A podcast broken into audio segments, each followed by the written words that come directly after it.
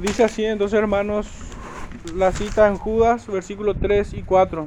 Amados por la gran solicitud que tenía de escribiros acerca de nuestra común salvación, me ha sido necesario escribiros exhortándoos que contendáis ardientemente por la fe que ha sido una vez dada a los santos, porque algunos hombres han entrado encubiertamente, los que desde antes habían sido destinados para esta condenación, hombres impíos que convierten en libertinaje la gracia de nuestro Dios y niegan a Dios el único soberano y a nuestro Señor Jesucristo.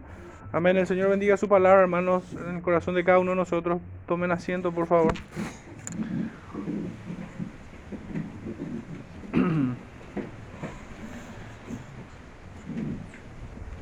El título de este sermón, hermanos, es cuanto sigue. Un llamado a contender ardientemente por la fe.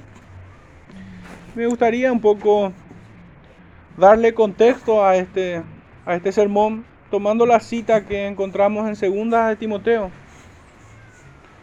capítulo 3, desde el verso 1.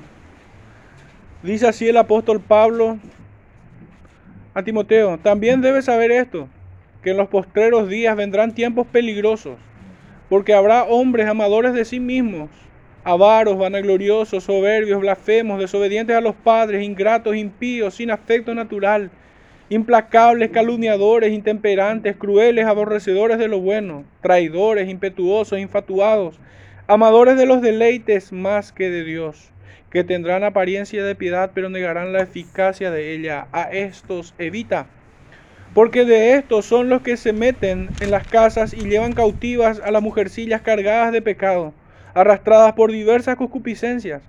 Estas siempre están aprendiendo y nunca pueden llegar al conocimiento de la verdad. Y de la manera que Janes y Jambres resistieron a Moisés, así también estos resistieron a la verdad, hombres corruptos de entendimientos y réprobos en cuanto a la fe. Mas no irán más adelante, porque su insensatez será manifiesta a todos, como también lo fue la de aquellos. Hasta allí, hermanos. Acá ciertamente tenemos una descripción eh, un poco más exhaustiva acerca de, de estos hombres que han entrado encubiertamente en las congregaciones. Pero tengo unas preguntas iniciales para que pudiese ser un tanto más significativo este sermón a cada uno de nosotros. La pregunta es si estamos conscientes de que esto es una realidad latente en nuestros días. ¿Estamos conscientes de que hay hombres con estas características? Sería la primera pregunta. hermanos, también nosotros estamos conscientes, como una segunda pregunta, de que también nosotros pudiéramos estar deslizándonos hacia esta conducta impía, como la de estos hombres que entran encubiertamente. Uno pudiera decir, no, yo no soy un traidor, yo no soy un implacable, yo no soy un calumniador, pero hermanos, aquí dentro de esta descripción también pone una característica, aquellos quienes son más amadores, más de los deleites que de Dios. ¿Será un pecado una característica un poco más cercana a nosotros? Pudiera que sí. Pero no solamente en cuanto a este punto, sino en cuanto a todo esto nosotros debemos también examinarnos y ser conscientes de que hay hombres con estas características bien solapadas bien cubierta, se meten dentro de las congregaciones.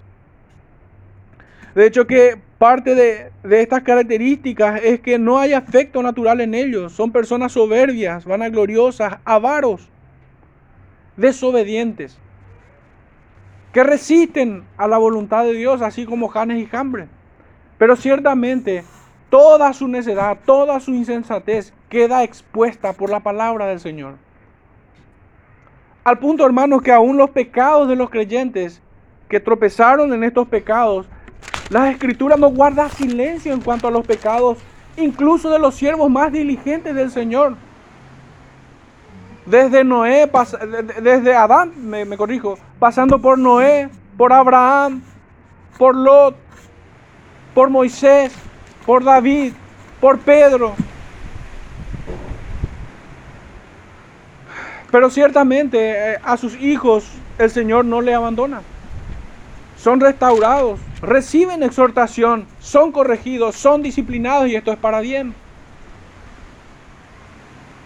Pero estos hombres que se describen aquí son incorregibles.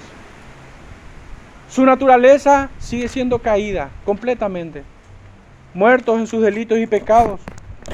Entonces, hermanos, el título es Un llamado a contender ardientemente por la fe. Teniendo presente esta pregunta, ¿somos conscientes de este peligro? Nuestro primer punto, esto canta al verso 3, y lo quiero englobar en una sola idea, una amorosa exhortación, y esto es, y esto responde a la forma en que Judas sigue expresándose con un amor paternal, si pudiéramos decir, de esta manera, pastoral, llamando a aquellos quienes iban a recibir por primera vez la carta y aún a nosotros, el Señor nos comunica el amor de su siervo por medio de estas palabras, pues dice él, amados, por la gran solicitud que tenía de escribiros acerca de nuestra común salvación. No solamente sus palabras son cariñosas, hermanos, sino también la intención de su corazón. ¿Qué nosotros vemos en estas palabras? Vemos a un siervo de Dios preocupándose por la salud espiritual de la Grey. No está distante, aunque la distancia física sea una realidad entre Judas y aquellos receptores de su carta, hermanos, el corazón del siervo no estaba lejos del rebaño, estaba cercano y estaba muy preocupado. De hecho que no tuvo oportunidad siquiera de seguir esperando para ver si el Señor le permitía llegar físicamente para con ellos. Sino que con urgencia escribió diligentemente este escrito, advirtiéndoles del peligro amados, por la gran solicitud que tenía de escribiros acerca de, de, nuestra común salvación, ciertamente es la preocupación de Judas. Y no era distinta a la que tenía el apóstol Pablo para con la iglesia. Si nosotros pasamos a Segunda de Corintios capítulo 11, fíjense entre todas las preocupaciones que tenía el apóstol, hay una ahí que destaca por sobre todas las demás. Dice en 2 de Corintios capítulo 11 verso 28, y además de otras cosas, lo que sobre mí se agolpa cada día, la preocupación por todas las iglesias. Este es el corazón del siervo. Este es el corazón de un hijo de Dios que vela, que sufre, que se quebranta, que se ocupa de la grey, que es consciente de los peligros que ella atraviesa no pudiendo ir a ellos, solo podía hacerles llegar sus palabras por medio de este escrito, que fue de gran bendición para ellos sin duda alguna, y de la misma manera debe serlo también para nosotros hoy. Ya no había tiempo para retrasar el mensaje, era de suma importancia y de carácter muy urgente, pues se trata de nuestra común salvación. No era un tema que se podía esperar aún más o postergar. En su amor pastoral vuelve a remarcar la gravedad de sus palabras diciendo, me ha sido necesario escribirlo. Por segunda vez lo vuelve a decir. Y es que no se trata de un tema menor o secundario, periférico o circunstancial, sino era un tema central de vital importancia para la Grey. Más bien se trata de un tema que afectaría todo lo relacionado con la salvación. El peligro se muestra por sí solo. Es claro que su propósito era la de proteger a la iglesia. A cada hermano en particular, no solamente pensaba en la iglesia en su conjunto. El siervo no es que se preocupa por la cantidad general de, de los miembros. No se preocupa por la masa de una manera superficial. Como muchos hoy, muchos hoy se preocupan de cuántos miembros tienen sus iglesias, si hubieron asientos vacíos o no. No, la preocupación del siervo es ¿por qué fulano? ¿Por qué mengano? ¿Dónde está aquel? ¿Qué le pasó? ¿Por qué no llega? Y es que algo tuvo que haber ocurrido porque en el corazón de todo creyente es deleitoso compartir todos los hermanos juntos en armonía y cuanto más para adorar al Señor. Es un asunto de vital importancia. Entonces, cuando uno es perdido, uno empieza a renguear como una oveja que fue lesionada en su peregrinaje y queda postergada más hacia atrás. El pastor es consciente, el siervo es consciente de que esa oveja maltrecha no tardará en ser devorada. De hecho, esa es la estrategia del devorador. No ataca de frente al rebaño, sino que va merodeando, así como rodea el mundo, de manera sigilosa.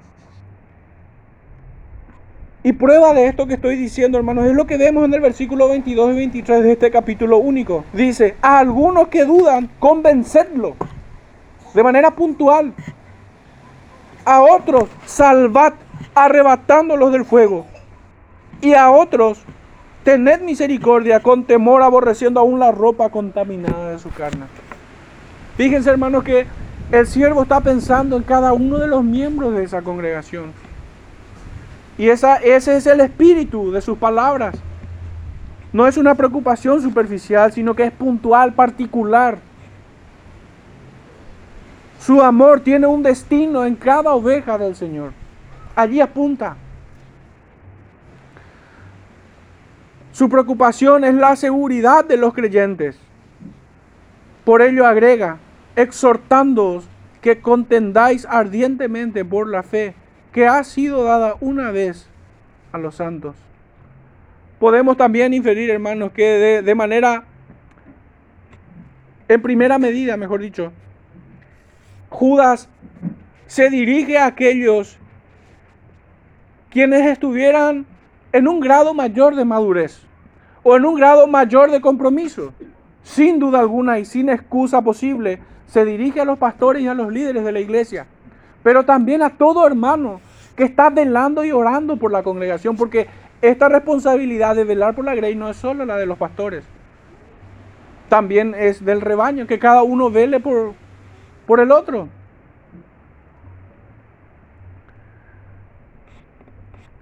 Nadie debe dudar del amor de Judas para con su iglesia, para con la iglesia. Él no retiene la exhortación, sino todo lo contrario, los exhorta con amonestación. Implícitamente se deja ver cierto descuido o desatención por parte de la iglesia. ¿Por qué decimos esto? Porque hubo necesidad de advertirles, de escribirles, hubo necesidad. Sabemos que somos llamados a velar y a orar. Sin embargo, el peligro no es que simplemente se acercaba. El peligro no es que se estaba acercando. El peligro es que están dentro. Habían entrado encubiertamente. El peligro no está lejano, no está distante. Y allí es donde ciertamente hay responsabilidad de parte de los pastores y líderes de la congregación, pero en primera medida, pero también de todo el rebaño. Estos inicuos habían entrado en la grey. Y hermanos, hay una hermosa ilustración acerca de este cuadro. Hermoso en el sentido de que es muy preciso. La palabra de Dios ciertamente nos capacita y nos prepara para que el hombre esté enteramente preparado para toda buena obra. Y así es que encontramos en Segunda de Crónicas, capítulo 32, un cuadro muy particular. El protagonista de esta historia es Ezequías y sus consejeros o sus príncipes y hombres valientes, velando por toda la grey, que en ese, en ese, en ese punto es toda Israel. Y dice así, Segunda de Crónicas, capítulo 32. Y después de estas cosas y de esta fidelidad, vino Sennacherib, rey de los asirios, e invadió, a Judá y acampó contra las ciudades fortificadas, con la intención de conquistarlas. Viendo pues Ezequías la venida de Sennacherib y su intención de combatir a Jerusalén, tuvo, tuvo consejo con sus príncipes y con sus hombres valientes para cegar las fuentes de agua que están fuera de la ciudad, y ellos lo apoyaron. Entonces se reunió mucho pueblo y llegaron todas las fuentes y el, arroyo que y el arroyo que corría a través del territorio diciendo, ¿por qué han de hallar los reyes de Asiria muchas aguas cuando vengan? Hermano, hermanos, podemos dividir aquí la estrategia de Satanás y la estrategia del siervo de Dios en tres puntos muy visibles. El contexto nos describe a un siervo que estaba siendo fiel. Y después de estas cosas y de esta fidelidad vino Senaquerib, que en el original significa aguijón. Satanás envió a su siervo a aguijonear a los siervos de Dios. Y todo su método de asedio tiene, se divide en tres puntos. Primeramente invade, o como leemos en nuestra cita en Judas, entran encubiertamente. Luego acampa contra las ciudades fortificadas, crecen en número, para finalmente conquistarla, tomarla por completo, destruir toda la moral, todas las defensas y barreras que la iglesia tiene para no caer en condenación, para no ser arrasado por el mundo y Satanás. Esas son las tres etapas que, que vemos en el procedimiento satánico invade, acampa y conquista, hermanos. Eso no es diferente a lo que le ha pasado a muchas iglesias hasta el día de hoy. Muchos han entrado encubiertamente y de esta manera han invadido un lugar que no les corresponde. Para su siguiente paso, empezar a conquistar. Pasando obviamente por, por acampar a los lugares, minar esos, esos lugares fuertes de la, congregación, afectar el liderazgo, a afectar las reuniones. No, no es tan importante el estudio de los sábados. ¿Por qué? ¿Qué va a ser tan importante? ¿Estudio de los niños? No. Podemos cambiarla por un chocolate. ¿Para qué venir a dos cultos? Le estoy dando ejemplos prácticos, hermanos, porque esto debe ser significativo para nosotros y debemos bajarlo a tierra. Debemos nosotros someter a escrutinio nuestra propia vida a la luz de este consejo. ¿Será que nosotros nos dejamos tan fácilmente arrasar por el enemigo? El problema es que no nos damos cuenta. Empieza con un, como un poco de levadura para terminar leudando toda la masa. Pero hermanos, la estrategia de un siervo de Dios y aún de, de toda la grey es ser alerta. Fíjense en el verso 2 dice, viendo pues Ezequías, ¿y quién puede ver estando dormido? ¿Quién puede ver estando somnolento, estando distraído, estando despreocupado o peor aún, no estando en la congregación? Definitivamente el que no asiste a la congregación ni siquiera está dormido, no está luego. Es peor aún su situación. Pero Ezequías, eh, un hombre virtuoso, delante del Señor y delante de sus pares, Dice, viendo pues. Su segundo paso o su estrategia para vencer al enemigo es tomar consejo. Porque dice el texto, tuvo consejo de sus príncipes y hombres valientes, de sus hermanos, de sus colaboradores, de aquellos quienes son sus pares. Pudiera ser esto equivalente a, a el presbiterio, a los diáconos en primera medida. Pero a todo hermano maduro en la congregación involucra esto. No solamente los ministros y los diáconos pueden ser consejeros. El Espíritu Santo no habla solamente a través de nosotros, sino a través de toda su iglesia.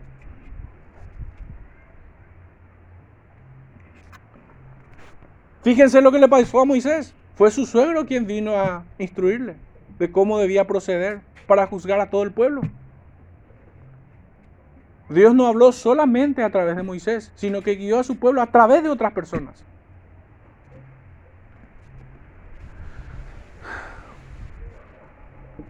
Para finalmente, y tal vez esta sea la parte más compleja de toda la estrategia de Ezequías para vencer el plan satánico, hacer el consejo, obrar el consejo.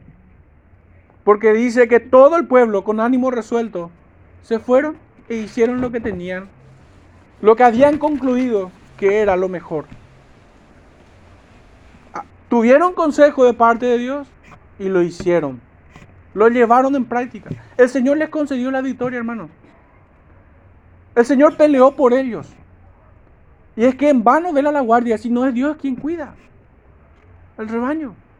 En vano edifican los edificadores si no es Dios el que edifica.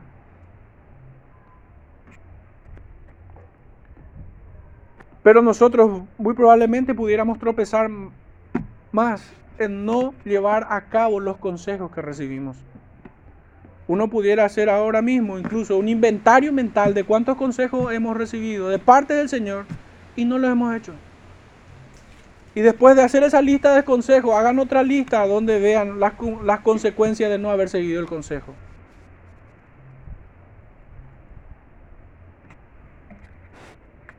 Desechar el consejo tiene sus consecuencias, ciertamente.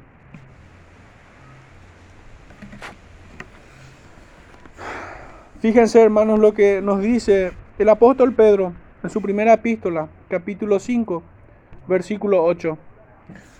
Sed sobrio y velad, porque vuestro adversario el diablo, como león rugiente, anda alrededor buscando a quien devorar. Hermanos, es como si el apóstol Pedro dijera, sean como el rey Ezequías, sean una atalaya en medio del pueblo sean sobrios y velen, porque vuestro adversario, así como Senaquerib, quiere invadir, acampar y conquistar.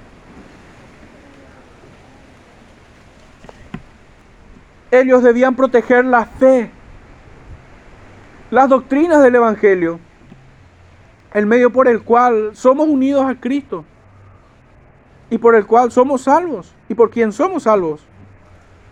El Evangelio inmutable y eterno que nos muestra y nos une a nuestro Señor Jesucristo estaba siendo atacado. Y nosotros sabemos que Él no cambia, Él es el mismo ayer, hoy y por los siglos.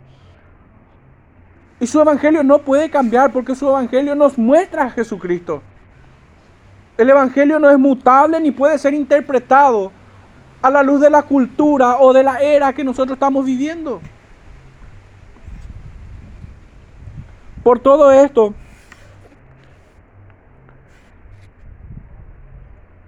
se exige que contiendan ardientemente. Este es el llamado.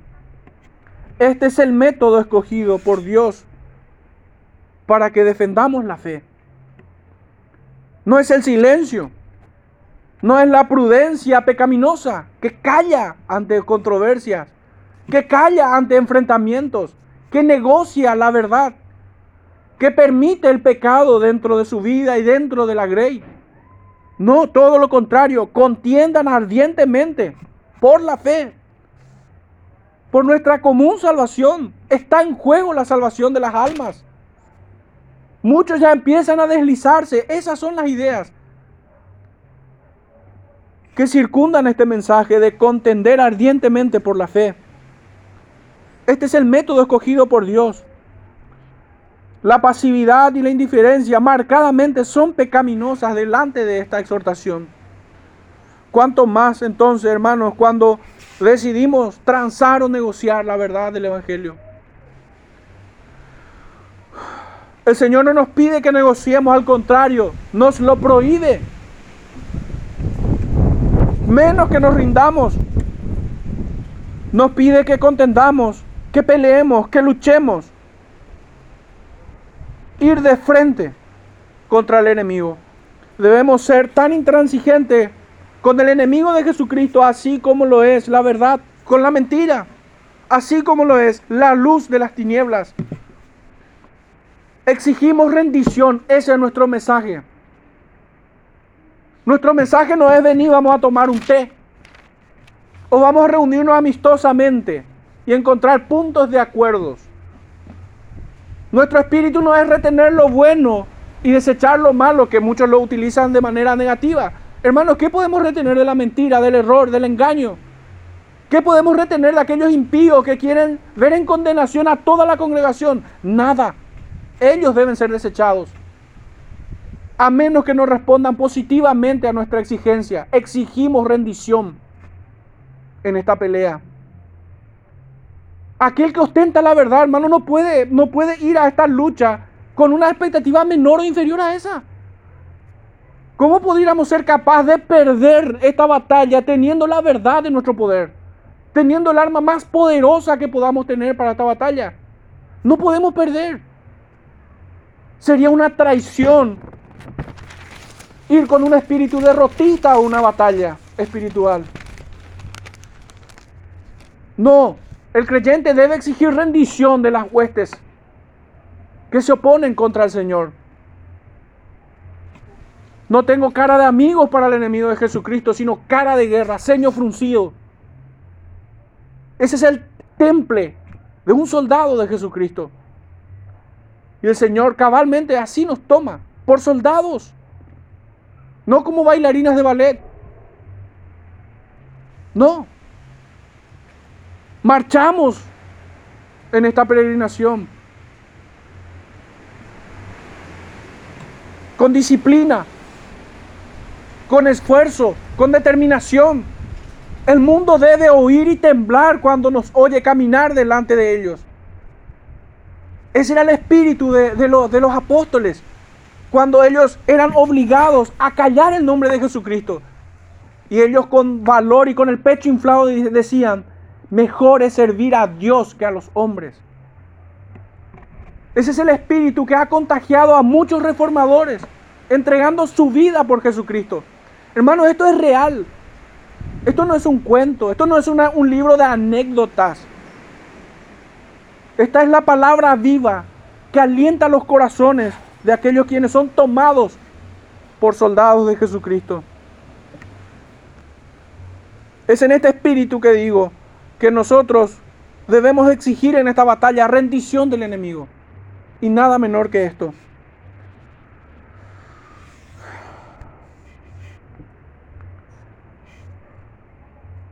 El apóstol Pablo en el capítulo 6, en 1 Timoteo, verso 12, dice, pelea la buena batalla de la fe, echa mano de la vida eterna, a la cual asimismo fuiste llamado habiendo hecho la buena profesión delante de muchos testigos.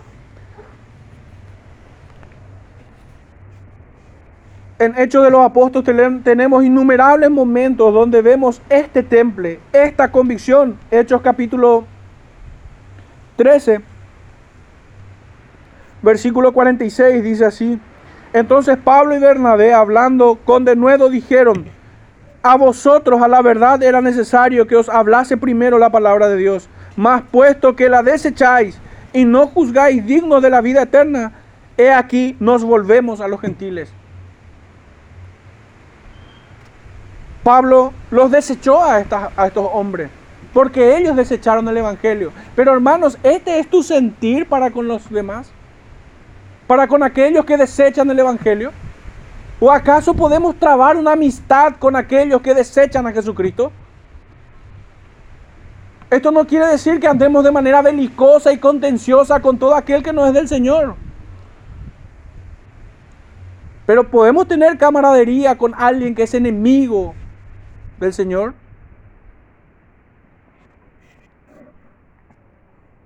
Capítulo 19 versículo 22.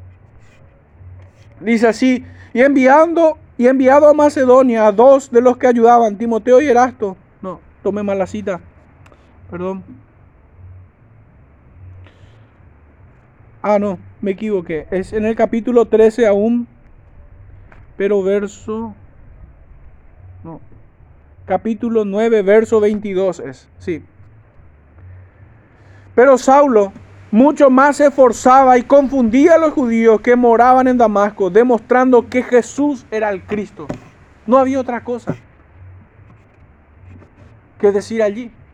Pablo no iba a acomodar el mensaje. Pablo no iba a aceptar que Jesús era solamente un maestro, un profeta. No, Él es el Cristo, el Hijo de Dios, el ungido de Jehová, el verdadero Israel. Y les confrontaba duramente a, en las sinagogas. Capítulo 18, verso 4 al 6, dice así. Y discutía en la sinagoga todos los días de reposo y persuadía a judíos y a griegos. Y cuando Silas y Timoteo vieron de vinieron de Macedonia, Pablo estaba entregado por entero a la predicación de la palabra, testificando a los judíos que Jesús era el Cristo. Pero oponiéndose y blasfemando estos, les dijo, sacudiéndose los vestidos, vuestra sangre sea sobre vuestra propia cabeza. Yo limpio, desde ahora me iré a los gentiles. Hermanos, no era solamente un momento de euforia o un momento de, de acaloramiento del apóstol Pablo. No, esto era doctrina para él. Este es el testimonio apostólico. Filipenses capítulo 1, verso 27 dice así, solamente que os comportéis como es digno del Evangelio de Cristo, para que no, no sea que vaya a veros o que esté ausente, oiga de vosotros que estáis firmes en un mismo espíritu, combatiendo unánimes por la fe del Evangelio.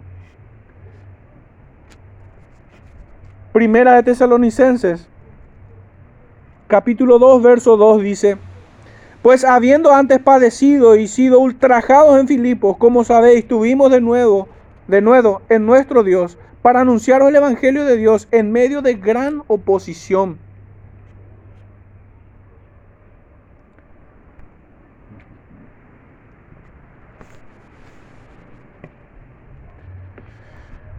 Primera Timoteo 1:18, este mandamiento, hijo Timoteo, te encargo, para que conforme a las profecías que se hicieron antes en cuanto a ti, milites por ellas la buena milicia. Este es el llamado. No solamente era doctrina para Pablo, era para todo aquel que le imitaba a él. Y él era imitador de Cristo, sabemos esto. Segunda de Timoteo capítulo 1, verso 13 dice así, retén la forma de las sanas palabras que de mí oíste, en la fe y amor que es en Cristo Jesús. No podemos negociar, no podemos adulterarla, no podemos diseccionarla, no podemos mejorarla. Es perfecta. Y capítulo 4 del mismo libro, verso 7 dice, por, he peleado la buena batalla, he acabado la carrera, he guardado la fe. El Señor nos conceda, hermanos, darnos cuenta de esto al final de nuestros días y poder decir juntamente con Pablo, he guardado la fe. Nuestra guerra es sin cuartel, sin tregua, y nuestras armas no son carnales. Segunda de Corintios capítulo 10, verso 4 al 6 dice así, porque las armas de nuestras milicias no son carnales, sino poderosas en Dios para la destrucción de fortalezas, derribando argumentos y toda altivez que se levanta contra el conocimiento de Dios y llevando cautivo todo pensamiento a la obediencia a Cristo. Y estando prontos para castigar toda desobediencia cuando vuestra obediencia sea perfecta. Fíjense, hermanos, este es el estándar bíblico. A esto nos llama Judas cuando nos dice que contendamos ardientemente por la fe, derribando argumentos, derribando toda altivez que se levanta contra el conocimiento de Dios y llevando cautivo todo pensamiento a la obediencia de Cristo Jesús.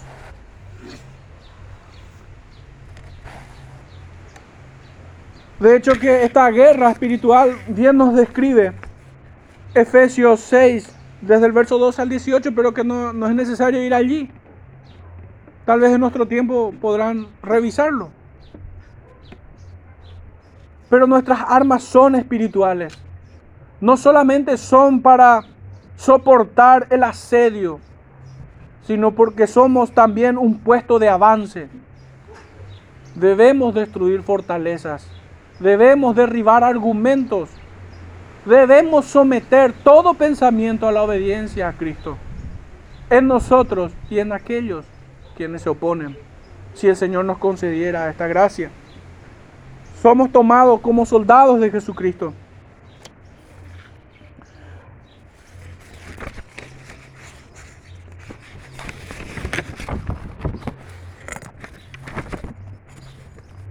Hermano, nuestra espada no es una hoja de palmera. Nuestra arma es una espada de doble filo. Esa es nuestra arma. El primer punto que estos inicuos atacan son las verdades del Evangelio. Pues ellos saben que si pervierten la doctrina, esto traerá consecuencias terribles en la conducta de los creyentes y terminará destruyendo a toda una congregación. Por ende, su segundo punto en donde ataca de manera inmediata es la piedad de la iglesia en todo su conjunto. como veremos claramente en, en todo lo que continúa en el escrito de Judas. Hasta aquí el verso 3. Si bien tema, tiene temas duros o difíciles de tratar para nuestro tiempo, todo esto se encuentra enmarcado en una amorosa exhortación. Que por ser amoroso no deja de exhortar. Nuestro segundo punto tocante al verso 4 es la identificación del enemigo. Esto tenemos aquí.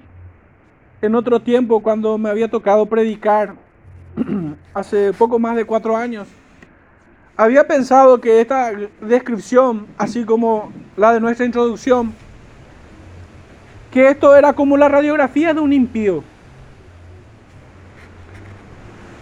Y que de manera más extensa la habíamos visto en 2 de Timoteo 3, verso 1 al 9.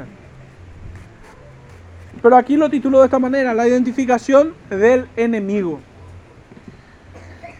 Volvemos a leer, porque algunos hombres han entrado encubiertamente el texto nos dice algunos. Es así como comienza el asedio a congregaciones que en otro tiempo fueron fieles y verdaderas. Fijémonos en lo que le pasaba a Ezequías. Decía, después de todas estas cosas y de esta fidelidad, vino Senaquerib, rey de los asirios, a invadir. Fíjense. Y es que, ¿qué propósito tendría para Satanás atacar a alguien que ya está dentro de sus fauces? No. Satanás está más ocupado en atacar a aquellas iglesias fieles y verdaderas. Y si el Señor le permitiera, destruirlos también. No solo atacarlos. Así es como Satanás opera en la oscuridad. Cuando la guardia no vela y los párpados se están cansados, cuando estamos desprevenidos o excesivamente confiados. ¿Cómo pudiéramos nosotros detectar o llegar a este diagnóstico en nuestra congregación o en muchas otras? ¿Cómo pudiéramos nosotros alertar a otras congregaciones hermanas? Y ciertamente cuando van dejando de lado la exhortación, cuando van haciendo a un lado todo eso y se enfocan únicamente en todo lo bueno, en todas las bendiciones, en todas las promesas del Evangelio. No es que esté mal, pero si solamente se enfocan en eso, ahí comienza el peligro.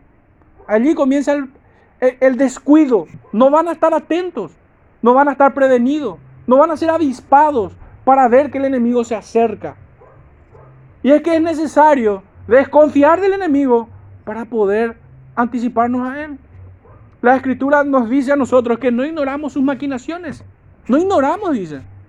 Pero para todos aquellos que piensan solamente en, aquellas, en aquellas promesas y bendiciones que encontramos en el Evangelio, benditas promesas y benditas bendiciones. Pero si solamente piensan en eso, al modo de que su predicación es como esas cajitas, no sé si alguna vez encontraron, o, eh, que se venden en esas librerías.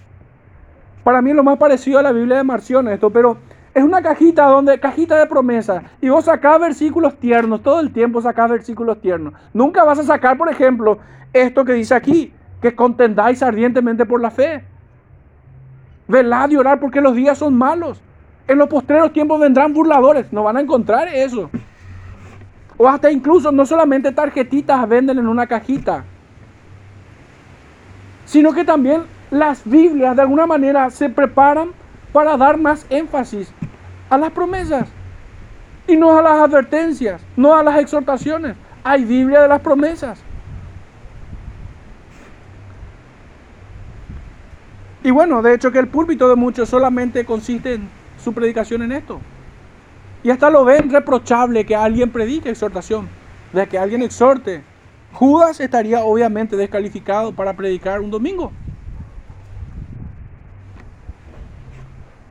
Pero a mí particularmente me parece repugnante esas cajitas. Por favor, nunca me regalen una tarjetita como esa.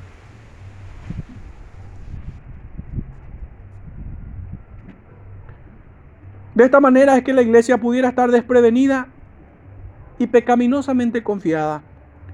Aunque resulta inevitable que esto ocurra, que estos inicuos se infiltren, resulta inevitable, porque aún en las iglesias más santas se han infiltrado. Ese es el testimonio de las siete iglesias de Apocalipsis. Una, dos están mucho mejor que el resto, pero las otras en diferentes grados están una peor que la otra.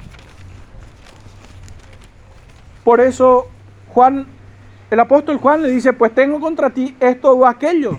Señala a los nicolaitas, señala a aquellos de Jezabel. A la última le dice, ustedes más bien están muertos, desnudos, miserables, pero no se dan cuenta. Entonces por esto es que digo que resulta inevitable que esto ocurra. En ocasiones, si la grey y principalmente los que son constituidos, levantados para proteger al rebaño, no se duermen, aunque estos entren con la ayuda de Dios, podrán ser identificados y ser respectivamente expulsados. Penosamente debo decir que me ha tocado vivir un poco esta realidad en diferentes escenarios. En la primera iglesia en la que estuve era una iglesia que en principio parecía estar muy sana empezaba a crecer, era una iglesia bautista independiente, una iglesia bautista general, no como la nuestra hoy bautista particular. Pero era una iglesia que tenía sus pastores, que crecíamos en número conforme corría el tiempo, llegamos a ser 200 miembros y más.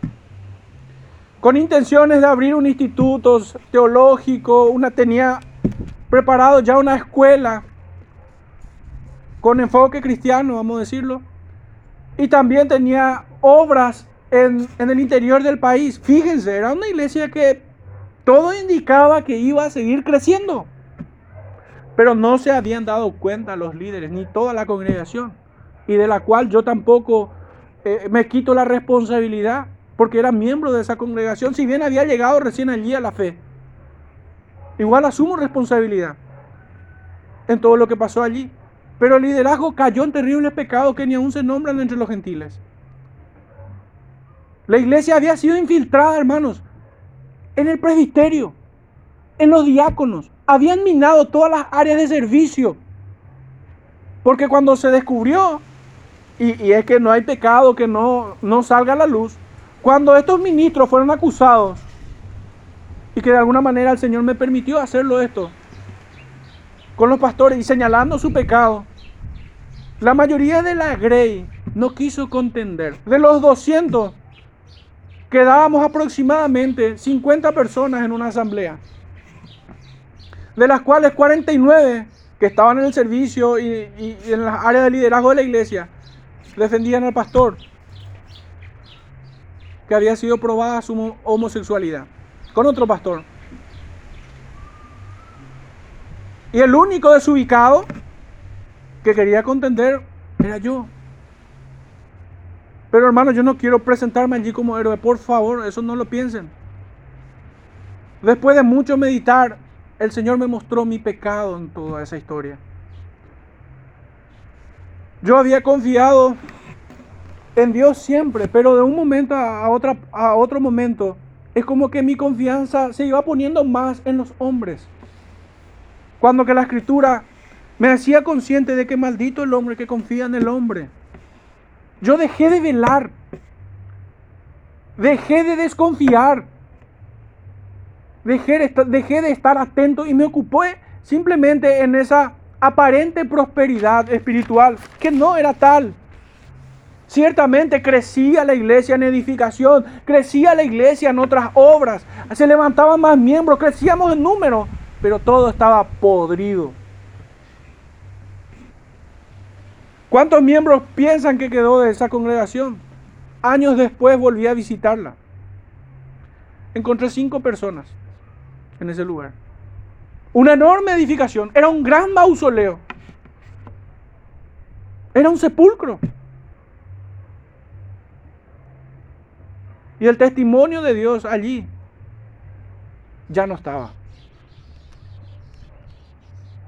Cayó en descrédito la predicación, cayó el descrédito el ministerio en ese lugar, en todo ese barrio. Yo no, no me di cuenta cuando esto empezó a ocurrir. Y por esto traigo este ejemplo. Para que nosotros estemos velando y estemos alerta. Esto también nos puede ocurrir a nosotros si, si, si no velamos. Si no oramos por cada uno de los miembros, si no oramos por los ministros, por los pastores, por aquellos quienes prestan servicio a la iglesia y principalmente por aquellos quienes aún no encuentran un área para servir a su Señor.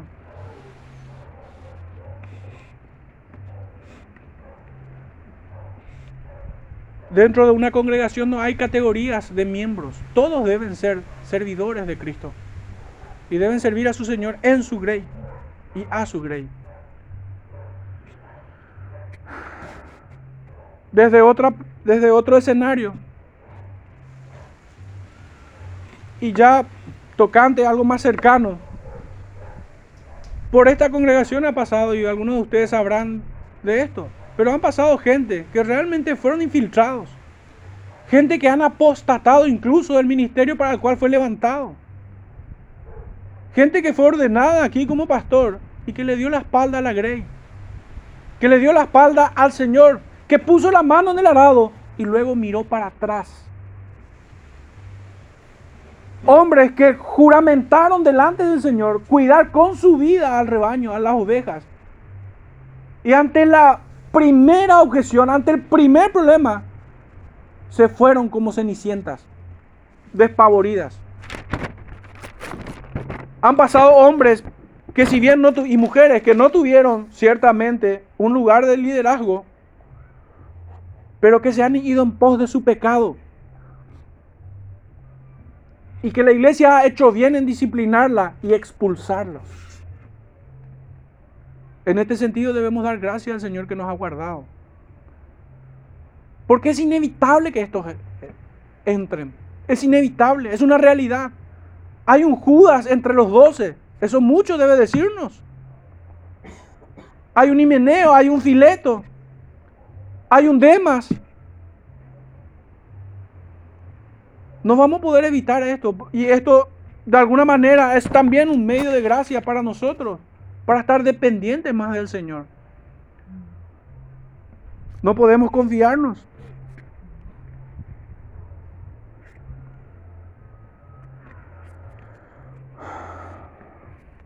Estos se mueven con gran hipocresía. Aprovecharán cualquier descuido o confianza que le fuera extendida.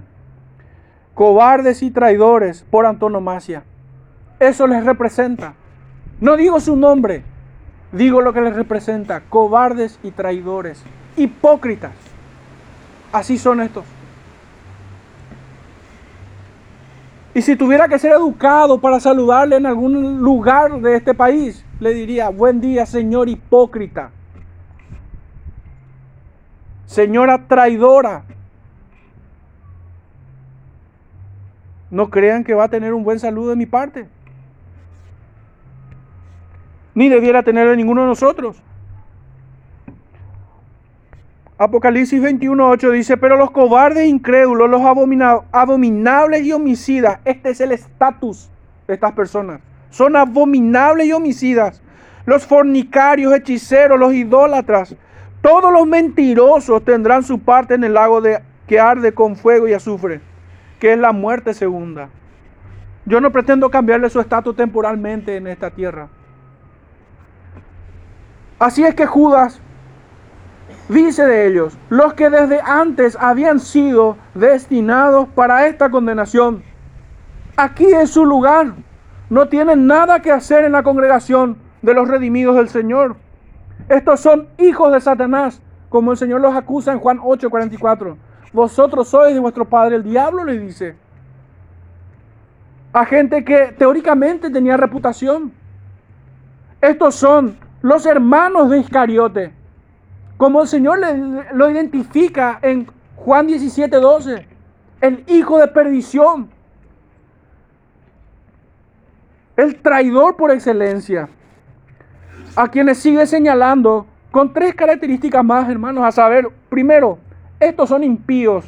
Segundo, estos son los que pervierten la gracia de Dios. Y tercero, estos son los que niegan el señorío de Cristo en sus vidas. vemos que la iglesia es atacada en otros, en otros puntos de las escrituras por judaizantes que pretenden desvirtuar el evangelio verdadero. Así es que por medio de sus tradiciones, así es que podemos tomar testimonio de las escrituras en el libro de los de Hechos de los Apóstoles, capítulo 15, versos 1 y 2. Entonces algunos que venían de Judea enseñaban a los hermanos, si no os circuncidáis conforme al rito de Moisés, no podéis ser salvos. Fíjense. Como Pablo y Bernabé tuviesen una discusión y contienda no pequeña con ellos. Y qué agradable es leer esto porque dice, tenían una discusión no pequeña. Tenía una discusión bastante grande, es una forma de decirlo, ¿verdad?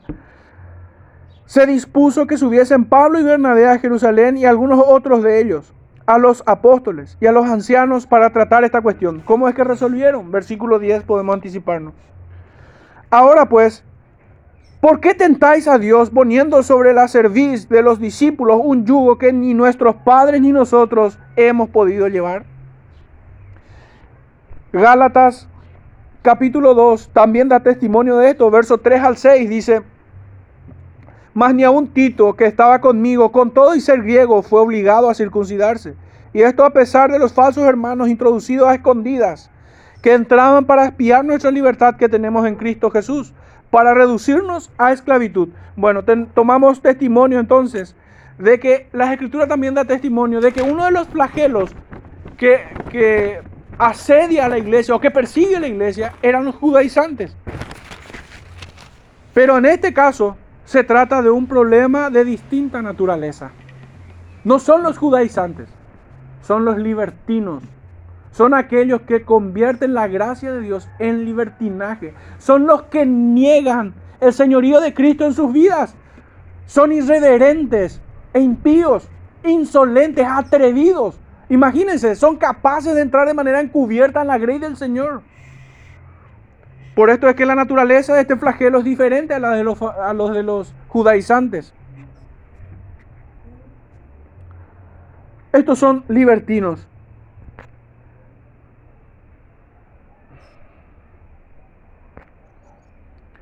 Dice Primera de Pedro, capítulo 2, verso 8 y piedra de tropiezo y roca que hace caer porque tropiezan en la palabra, siendo desobedientes, a lo cual fueron también destinados.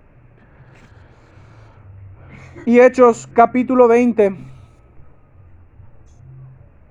versículo 29 al 32 dice así. Porque yo sé que después de mi partida entrarán en medio de vosotros lobos rapaces que no perdonarán al rebaño y de vosotros mismos se levantarán hombres que hablen cosas perversas para arrastrar tras sí a los discípulos. Por tanto, velad, acordándoos que por tres años de noche y de día no he cesado de amonestar con lágrimas a cada uno. Y ahora, hermanos, os encomiendo a Dios y a la palabra de su gracia, que tiene poder para sobreedificaros y daros herencia con todos los santificados. Imagínense, hermanos, aquí hay de vuelta una exhortación y con lágrimas, con lágrimas de amor. Por esto leemos de Judas que estos son hombres, dice de ellos, hombres impíos. Su significado en el original griego describe a una persona irreverente, sin temor de Dios, una persona malvada. Y esto queda demostrado por el atreverse a entrar encubiertamente al rebaño del gran pastor de las ovejas, nuestro Señor Jesucristo. Son así de atrevidos, no tienen temor en su propia condenación, pero ya pagarán por esto. Estos querrán siempre adulterar su evangelio y corromper totalmente a la iglesia. Por ello también los acusa Judas diciendo que convierte en libertinaje la gracia de nuestro Dios y esta palabra libertinaje en el original aparece por única vez en el Nuevo Testamento.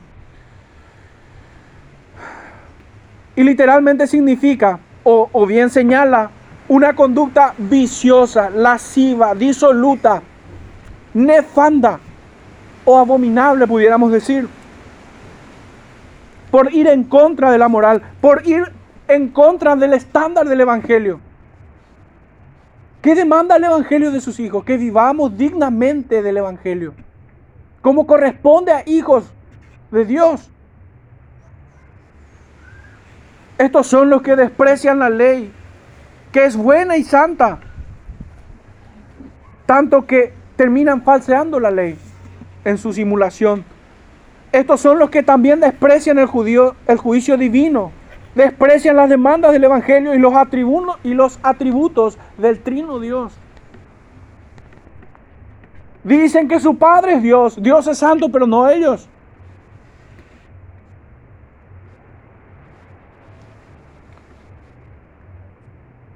Estos niegan a Dios, el único soberano, que en el original significa o describe esta, esta perfección divina como aquel que es el único amo y dueño de todo. Y fundamentalmente de nuestras almas. Nuestras almas les pertenece. Tanto como Cristo es también nuestro Señor.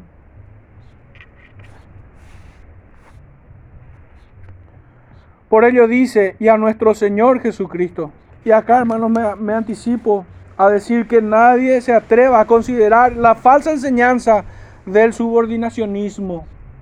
No como que Cristo tiene una autoridad inferior al Padre, no, esto es abominable. Pues tanto el Padre, el Hijo y el Espíritu Santo son consustanciales, mismos atributos, misma dignidad. Tres personas, una sola sustancia. Un solo Dios. Aquí más bien describe cómo estos impíos niegan el señorío de Cristo, el señorío de Cristo en sus patéticas vidas, dependientes del vicio, dependientes de, de la comunión con Satanás, con el pecado y la mundanalidad que se encuentra en este mundo. Su alma mater es la antinomia. Y hermanos, no quiero, no quiero presentar un discurso sofisticado con esta palabra alma mater. Esto tiene un significado muy llano. Es la forma en que uno se refiere a la universidad o la casa de estudio que le ha formado, que ha formado su criterio, que ha formado su vida, que le ha preparado como profesional. Eso significa alma mater. Y el alma mater de estos impíos es la antinomia. Son antinomianos, son antiley, despreciadores de la ley de Dios, aborrecedores de todo lo bueno. Estos son los falsificadores de una libertad, de una supuesta libertad cristiana para pecar. Estos son los mutiladores del Evangelio y del cuerpo de nuestro Señor Jesucristo.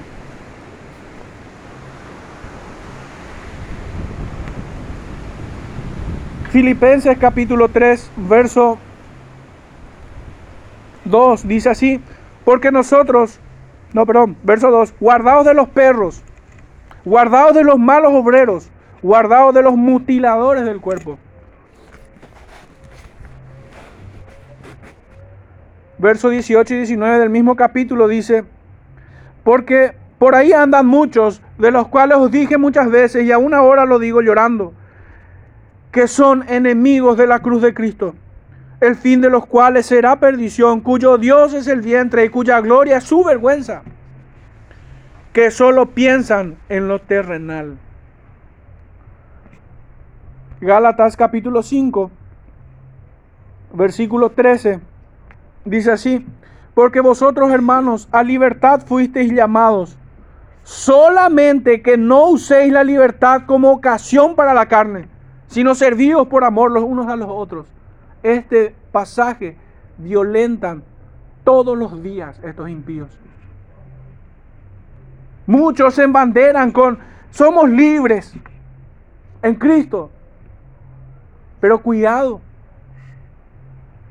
no utilicen esta verdad de que somos libertados de la esclavitud del, del, pecado, de la condenación del pecado.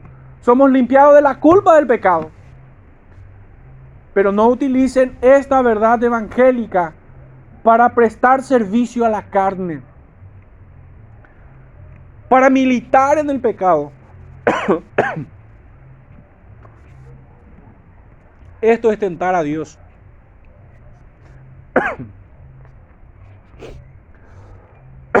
Una cita más, hermanos. Tito capítulo 1. Verso 15 y 16 dice así. Todas las cosas son puras para los puros, más para los corrompidos e incrédulos nada les es puro, pues hasta su mente y su conciencia están corrompidas. Profesan conocer a Dios, pero con los hechos lo niegan, siendo abominables y rebeldes, reprobados en cuanto a toda buena obra. Qué notable que diga que esto, que para estos todas las cosas, que para los corrompidos e incrédulos nada les es puro.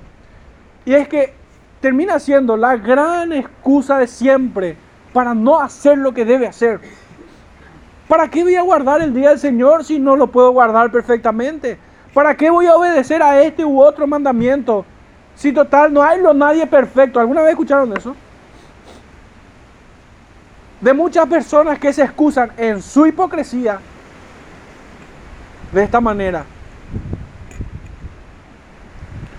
El apóstol dice de estos, una vez más, porque no es la primera vez, solo en este sermón he citado tres veces ya, son abominables y rebeldes, reprobados.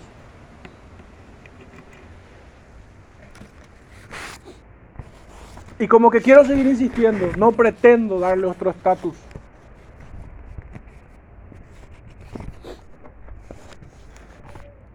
Hermanos, hasta aquí hemos visto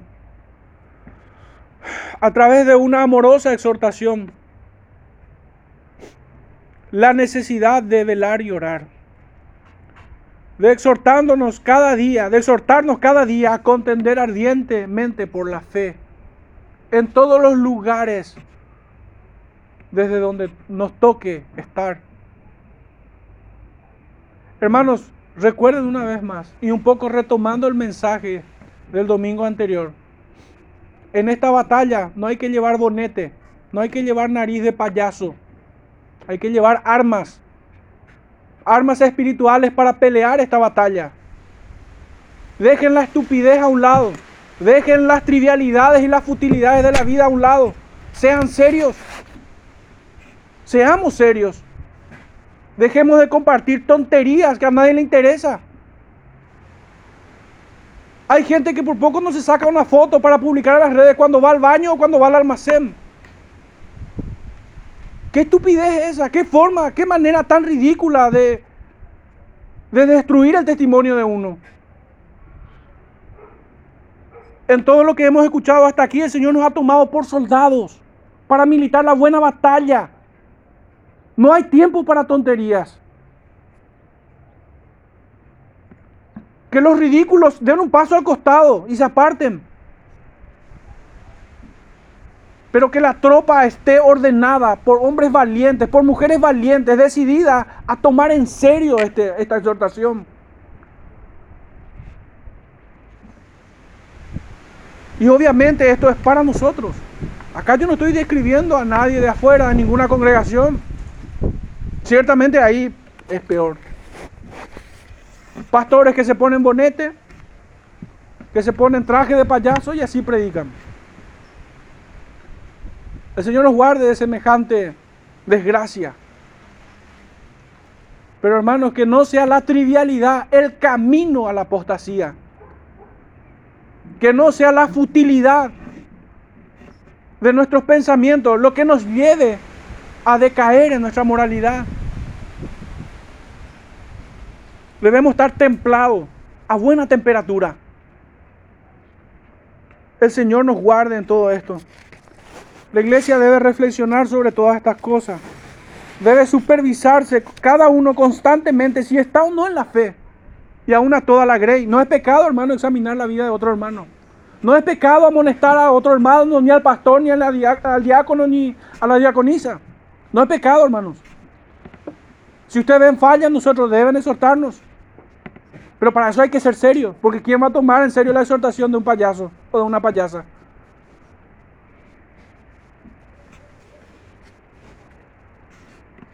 Debemos portarnos como es digno del Evangelio. Debemos apartarnos de iniquidad. Todo aquel que invoque el nombre del Señor, debemos contender ardientemente, pues a los impíos les espera eterna condenación Hermanos, la iglesia no debe facilitarle su trabajo a estos inicuos. sino todo lo contrario. Deben boicotearle, deben presentarle batalla a estos hombres. Dice primera de Pedro 4:18 y con esto cierro.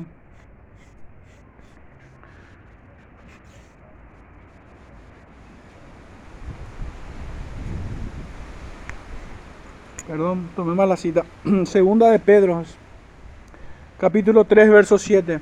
Pero los cielos y la tierra que existen ahora están reservados por la misma palabra, guardados para el fuego en el día del juicio y de la perdición de los hombres impíos. Allí está su final, de todos estos que entraron encubiertamente. Debemos guardar esperanza en todo esto, hermanos, porque es el Señor quien cuida de la iglesia, de su grey. Es Cristo quien intercede por nosotros delante del trono celestial. Es el Espíritu Santo que intercede dentro de nosotros con gemidos indecibles. El Señor nos ha dado una congregación para cuidar y velar unos por otros. Debemos tener, guardar esperanza y confianza en esto. Pero no nos confiemos de manera pecaminosa. Al modo que dejemos de orar, dejemos de velar. Pues no ignoramos las maquinaciones del enemigo. El Señor nos bendiga, hermano, en este tiempo. Oremos dando gracias al Señor por, por su palabra. Y que sea Él mismo quien aplique en fe al corazón de cada uno de ustedes lo que Él nos ha hablado a través de su palabra.